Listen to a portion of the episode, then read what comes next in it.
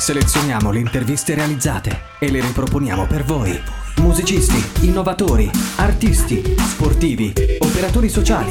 Raccontiamo la città che cambia. Un archivio unico a disposizione. Scelti da noi e messi in onda per voi. Unica Radio. B-Podcast. La segreteria del Partito Comunista Italiano è nelle mani di Enrico Berlinguer. Il neosegretario dovrà, come tutte le figure di rilievo della politica, affrontare periodi di sofferenza e lotta politica e morale, fronteggiare non solo le avversioni interne alla sinistra, ma anche vivere uno degli archi storici più tragici e violenti che l'Italia possa ricordare. Venerdì 12 dicembre 1969, una data che ricorderemo per sempre. Orrore e sdegno. Sono questi i sentimenti che dominano tutti gli uomini di fronte a ciò che infrange le leggi elementari della convivenza. La violenza più cieca e brutale, quella che si abbatte sugli innocenti. Milano e Roma, quasi contemporaneamente. Se a Roma le bombe, un chilo, un chilo e mezzo di tritolo, hanno colpito soprattutto un simbolo comune dell'intero paese, il monumento al milite ignoto, e un luogo di lavoro, hanno fatto numerosi feriti, hanno lasciato smarriti i cittadini. Se tutto questo è accaduto a Roma, è a Milano che l'odio... Ed è proprio importante il ricordo, non solo per la valenza umana delle catastrofiche conseguenze, ma anche per comprendere il quadro in cui il PC di Berlinguer si troverà ad operare importanti scelte politiche e soprattutto morali che detteranno in modo significativo il futuro del paese. Inizia tutto nel 12 novembre del 1969 in una normale giornata affollata in piazza Fontana a Milano.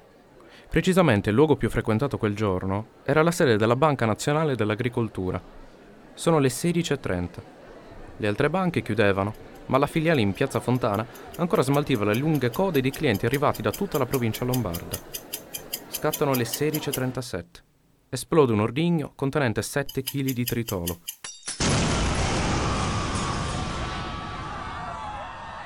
13 persone muoiono sul colpo, 87 rimangono ferite, altre 4 moriranno in ospedale dopo le ferite riportate. In piazza della Scala, sempre a Milano, un'altra bomba non esplode. Alle 16.55, passaggio sotterraneo che collega l'entrata della Banca Nazionale del Lavoro di Via Veneto e Via San Basilio a Roma. Una terza bomba si innesca. Altre due tra le 17.20 e le 17.30, una davanti all'altare della Patria, l'altra all'ingresso del Museo Centrale del Risorgimento, Piazza Venezia, sempre a Roma. Il risultato? 16 feriti. Milano, la Banca Nazionale dell'Agricoltura. 10 kg di tritolo hanno seminato la morte e la distruzione. 14 i morti e 80 i feriti, una strage. Chi ha vibrato questo colpo ha giocato sullo smarrimento, sul salto nel buio. Parlare di follia non basta. C'è dietro il disegno di chi vuole gettare il seme della violenza, della paura. Per questo, soprattutto per questo, la mano di ogni omicida va sempre fermata in tempo. Da qui è scaturita l'onda di morte. Ma se il progetto di chi ha puntato sulla disperazione, sullo smarrimento, sulle tenebre della nostra società era soprattutto quello di accendere la miccia della violenza, ebbene, quel qualcuno si è sbagliato. Per una volta non è retorica dire che i milanesi, gli italiani, hanno dato la prova di grande autocontrollo, di fermezza. Di fronte a questa prova terribile, 50 milioni di cittadini di ogni condizione, di ogni tendenza, di ogni fede, hanno mostrato di non voler essere contaminati né coinvolti da chi punta sulla violenza e sulla paura. 20 anni di libertà sono serviti a qualcosa. Per drammatici e ovvi motivi, la più importante ricordata fu la strage di Piazza Fontana, l'atto terroristico madre di tutte le stragi. Molti pensano che sia proprio questo l'inizio degli anni di piombo. Un periodo compreso tra la fine degli anni 60 e l'inizio degli anni 80 stragi, terrorismo, violenze di piazza e lotta armata, tutte scaturite da un estremismo di ideali politici. L'organizzazione di risalto che troverà sempre più strada nella follia rivoluzionaria e soprattutto nei giovani furono le Brigate Rosse, che si facevano portavoce e bandiera della lotta armata per il comunismo. 69 morti e più di 1000 feriti, 7866 attentati e 4290 episodi di violenza. Sembra un bollettino di guerra.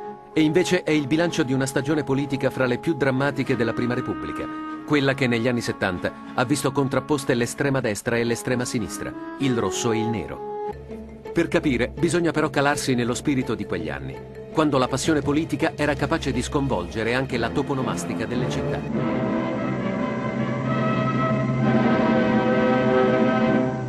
Questa edizione straordinaria del telegiornale è dedicata a un criminale attentato avvenuto questa notte sulla linea ferroviaria Firenze-Bologna contro il treno Roma-Brennero. Ecco il vagone nel quale è esploso l'ordigno, il quinto vagone, una carrozza di seconda classe.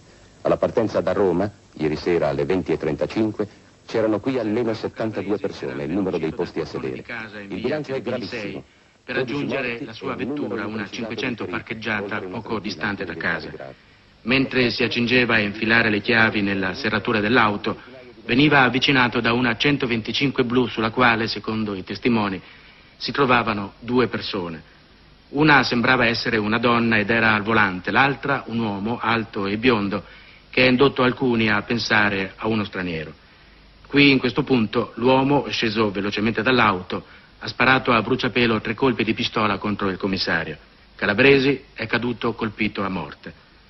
L'uomo che si copriva il volto con un giornale è risalito subito a bordo della vettura.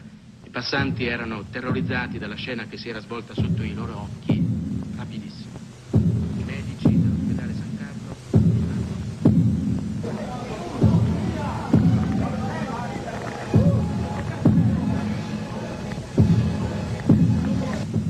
alla stazione ferroviaria di Bologna si è verificata un'ora e mezza fa esattamente una violentissima esplosione. Purtroppo il bilancio appare catastrofico. Una bomba all'ossigeno! Una bomba all'ossigeno urgente! Una bomba all'ossigeno! Là, vadimo a vedere, là. Vadimo a vedere, una donna con un bambino in braccio si vede solo le gambe e basta. È accertato che il centro dell'esplosione sia stata la sala d'aspetto di seconda classe. Proprio la matrice, comunista, suona quasi come una sentenza. Suona quasi come una responsabilità dello stesso partito comunista, che si ritroverà ingiustamente accostato al gruppo sanguinario. Ma lasciamo da parte un momento gli anni di piombo e quelli delle Brigate Rosse e torniamo all'inizio travaglioso della segreteria di Berlinguer. Nel 1973 Berlinguer si reca in Bulgaria per un incontro con il capo di Stato, Todor Zikov. I colloqui non procedevano per buone vie, tanto che Enrico anticipa il suo ritorno. Mercoledì 3 ottobre era diretto verso l'aeroporto di Sofia in macchina, scortato dalla polizia e seguita da un'altra vettura dove viaggiavano altri dirigenti del Partito Comunista Bulgaro. Improvvisamente un camion militare investe l'auto dove viaggiava Berlinguer e accompagnatori. Morì l'interprete e due dirigenti bulgari rimasero feriti. Berlinguer fortunosamente riportò solo delle leggere ferite. Nel 1991 venne rilasciata un'intervista di Emanuele Macaluso, ex dirigente comunista, per il settimanale Panorama, dove racconta il sospetto di Berlinguer, appena tornato nella sede in via delle Botteghe Oscure, che l'incidente potesse essere invece un orchestrato tentato per mano del KGB e dei servizi segreti bulgari, proprio per uccidere lo stesso Berlinguer, ritenuto troppo scomodo e troppo distante dagli ideali del capo politico comunista Brezhnev.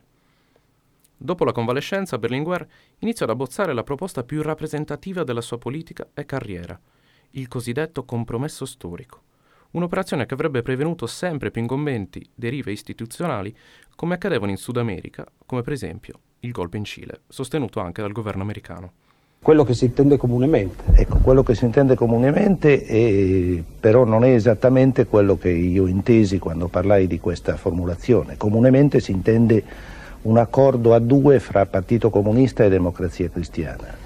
Ecco, ma secondo lei, allora lei non si, cioè, dire, allora lei non si sente in contraddizione? Cioè un leader politico come lei può gestire due politiche che appaiono contraddittorie? Senza... Bisognava dunque fare fronte unito per il bene del paese.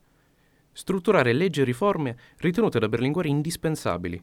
Coinvolgere tutte le grandi forze politiche, sgregarsi sempre di più dal comunismo indipendente dell'URSS e seguire quindi l'indirizzo che Togliatti aveva lasciato come testamento politico. Erano continui contatti con la democrazia cristiana e il Partito Socialista. Berlinguer credeva nella volontà della ricerca di programmi politici comuni per combattere l'austerità del consumo e dare risposta ad un problema sempre più emergente come la questione ecologica. Ma perché le Brigate Rosse? Perché gli anni di piombo? Quale fu il ruolo del PC in questo drammatico passaggio storico italiano? Cosa successe in quegli anni e come Berlinguer e i suoi potranno proseguire nel nobile intento del compromesso storico. Un evento, che fu il culmine di questo folle periodo, avvicinò tutte le parti politiche per una causa comune. Salvare Aldo Moro, catturato dalle Brigate Rosse, che intenderanno giustiziarlo secondo il verdetto di un presunto tribunale del popolo. Proprio Moro fu la figura della democrazia cristiana più decisa e aperta a collaborare con Berlinguer e il suo PC, fino alla sua cattura e morte. Coperti da un telo, sono due uomini sul 130, un altro corpo è sulla macchina che seguiva. I carabinieri stanno facendo i rilievi, sono quattro morti, mi dice un, più, un ferito. più un ferito, mi dice un collega e l'onorevole Moro è stato rapito. Sembra anche ferito. E sembra, mi dice ancora questo collega, che ringrazio, sembra che sia stato anche ferito. Guardate i colpi, può andare sulla portiera per piacere, guardate i colpi, sparate evidentemente con, con mitra, con mitragliatori, il corpo di di un altro di questi... Noi selezioniamo le interviste e le riproponiamo per voi. Riascoltale su unicaradio.it o scaricale. Unica Radio. Portala sempre con te.